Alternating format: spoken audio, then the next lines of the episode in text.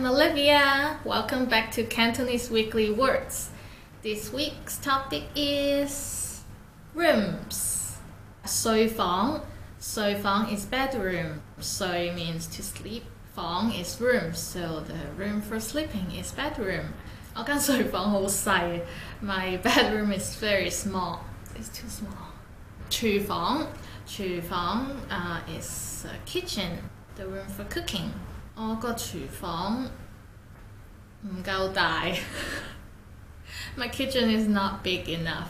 I like a very big kitchen. 客厅客厅 is a living room. 客 is actually guests.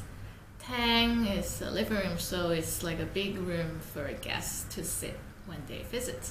客厅 in a sentence，我客厅张 sofa 系白色嘅。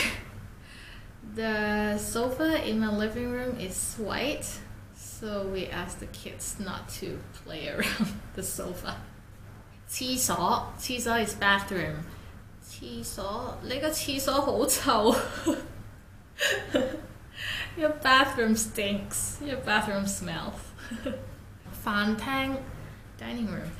饭 is rice or a meal, so a big room for rice to eat is dining room.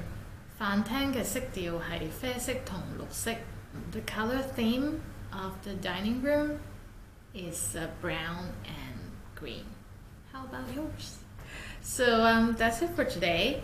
Today we talked about rooms, and um, I'll see you next time at Cantonese Weekly Words. I'm Olivia, shooting in Hong Kong, and I'll see you next time. 下次见。